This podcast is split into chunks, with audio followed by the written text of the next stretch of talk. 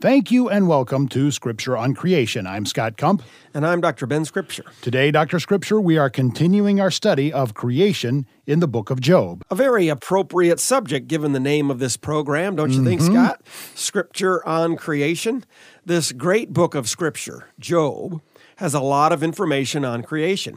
And so that's what we're doing, seeing what the Bible says, not what I say about creation. Well, that's true. And Job is especially relevant to our radio program because, as you've pointed out on more than one occasion, Job refers more to creation, or I think you could say it refers to God as the creator more than any other book in the Bible. I think so. And what we're going to focus on in this program specifically bears out what you just said concerning the references to God as creator in Job, Scott. And by that I mean, God even has a special name in Job, and consistently, mm. when this name of God is used, the context or identity of God that is being emphasized is his power and might which is especially demonstrated in his work in and his control and rule over creation. Okay, Dr. Scripture, I think I know the special name of God that you're getting at. Mm. It's El Shaddai, correct?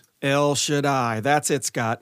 El Shaddai, one of the Hebrew names of God, which translated means God Almighty. And it's hard to come up with a more appropriate designation in one word than Almighty yeah. when describing what it means to be the creator and not the kind of creator or creators like the various mythological gods we were talking about a few programs ago. yeah. You know, well, we should point out most of the gods in those other stories were themselves created beings or accidental beings. They were not necessarily the creators. They were not the eternal beings, the God of the Bible.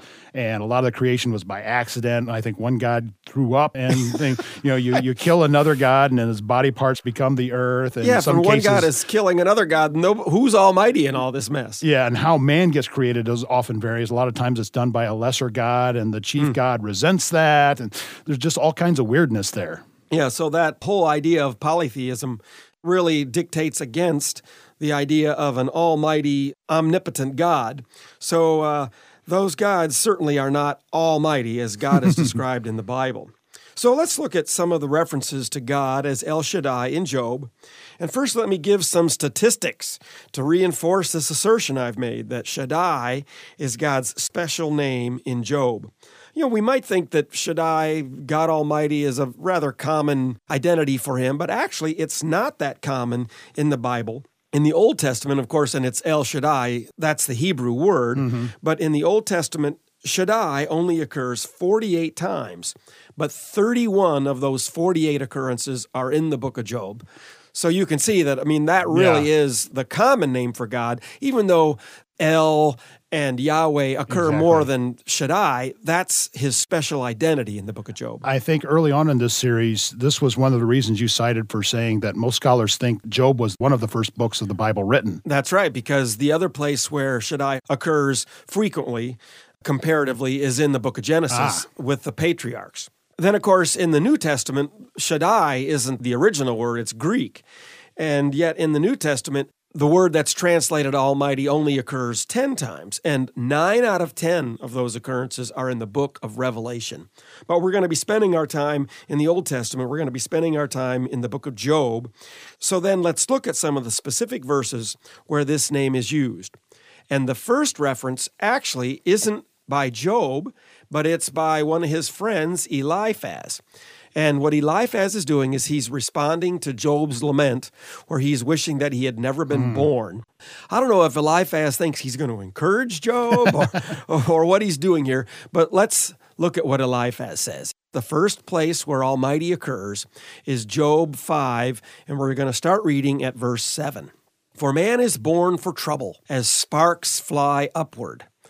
But as for me, I would seek God and I would place my cause before God, who does great and unsearchable things, wonders without number. Now, that word wonders could be translated miracles. Mm. So notice that Eliphaz has in his mind the context is God's work in creation, all these miracles, the amazing creation that he's done. So again, who does great and unsearchable things, wonders without number. Verse 10 He gives rain on the earth and sends water on the fields. Then move forward to verse 17, and here's where Shaddai occurs. Behold, how happy is the man whom God reproves. So do not despise the discipline of the Almighty. now, I don't mean to take this lightly, but here is Job scraping his wounds. He's lost everything.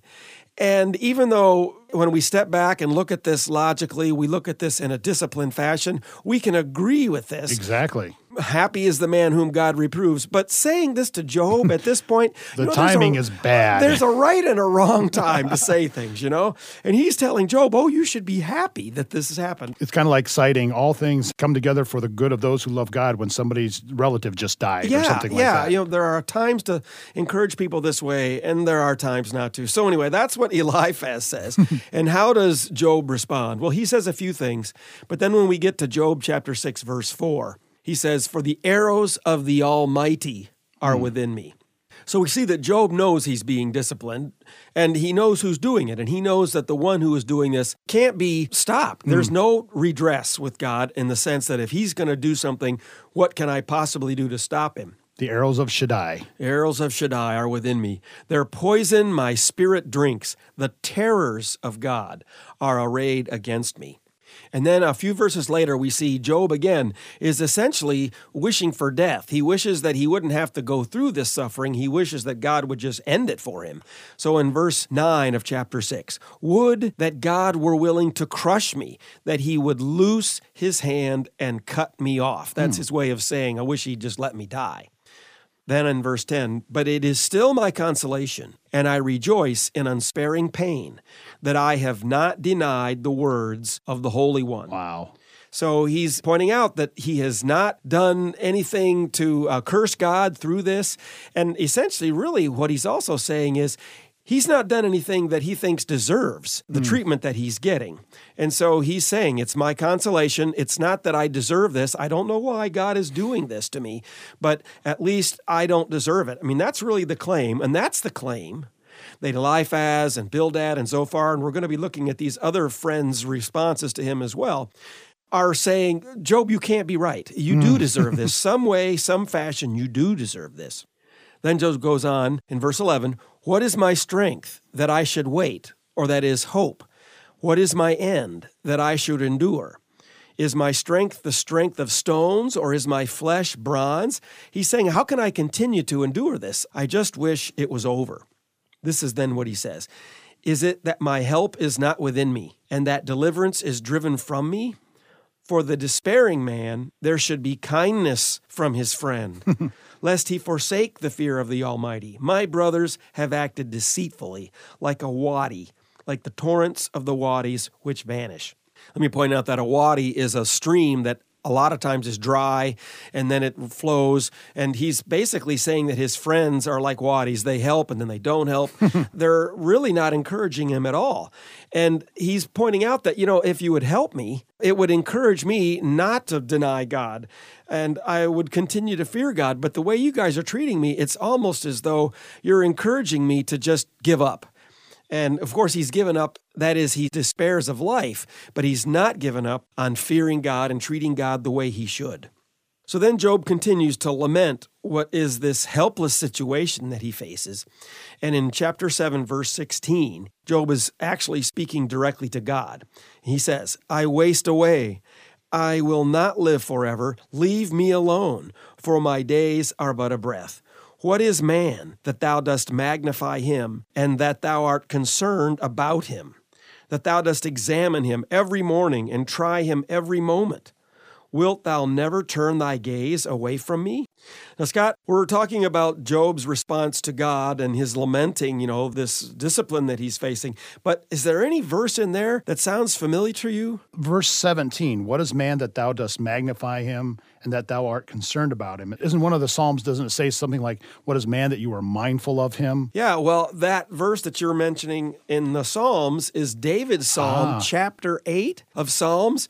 And the interesting context of that is David is thinking about God as creator, and he's thinking about this amazing, powerful, omniscient, almighty creator God, and yet he's amazed, and it's a positive response on David's part that God would have any thought towards him. Let's read Psalm chapter 8 and verse 3. David says, When I consider thy heavens, the work of thy fingers, the moon and the stars which thou hast ordained, what is man that thou dost take thought of him, and the Son of Man that thou dost care for him? That's almost like quoting right out of Job. You know, sometimes we don't realize that those Old Testament saints had portions of the Bible already, True. and they're quoting the Bible just like we quote the Bible. So here, I really think that we should understand David is quoting Job, but it's interesting that when David is quoting Job, the context of Job's words are not the same kind of context, or maybe better put, the same mindset mm. that Job had when he was saying these things. I mean, Job is saying, Why do you pay attention to me? Leave me alone. but that's not David's thoughts at all. He's saying, What is man that thou dost take thought of him, and the Son of Man that thou dost care for him? Yet thou hast made him a little lower than God, and dost crown him with glory and majesty. So, where Job is saying, Almighty, I wish you would leave me alone, take your hand away from me. David is saying, Almighty, how in the world do you pay any attention to me? Do you care about me? You know, we have different reactions to God's relationship to us based on our circumstances. And so I think this should be a comfort to those of us who look up at the stars and are amazed at how wonderful God is, or look at our situation and we're in agony, we're in mm-hmm. despair, we're sorrowing, and we look at God and go, How could you do this to me? In either response, if we have a relationship with God, this shows that, you know, there are different ways to respond to God, and it's okay. Because, like with any other person, we have different reactions to our relationship with that person based on our circumstances the important thing to point out is that we have a relationship with God, and that is special. That is wonderful. There's nothing that can replace that. So then finally, Job says in answer to Eliphaz's advice, which was basically, you know, go to God, repent, confess you're wrong, and everything will be made right. Job then finally says, and again, remember, he's still talking to God. In verse 21 of chapter 7, he says, Why then dost thou not pardon my transgression and take away my iniquity? For now I will lie down in the dust, and thou wilt seek me, but I will not be. Job is again just saying that all that he can hope for is that God will pardon his transgression because he knows that there's nothing he can do to remove his own iniquity. And so, for some, the fact that God pays attention to them is a true blessing because they know they're forgiven. But for those who do not know the forgiveness of God through the work of Jesus Christ on the cross and they're placing their trust in Him, the fact that God pays attention to them is a terrifying thing. Mm. So here's a question, and it's good for us to all ask ourselves this What is man that thou dost magnify him and that thou art concerned about him? And that's not what I say, that's what Scripture says.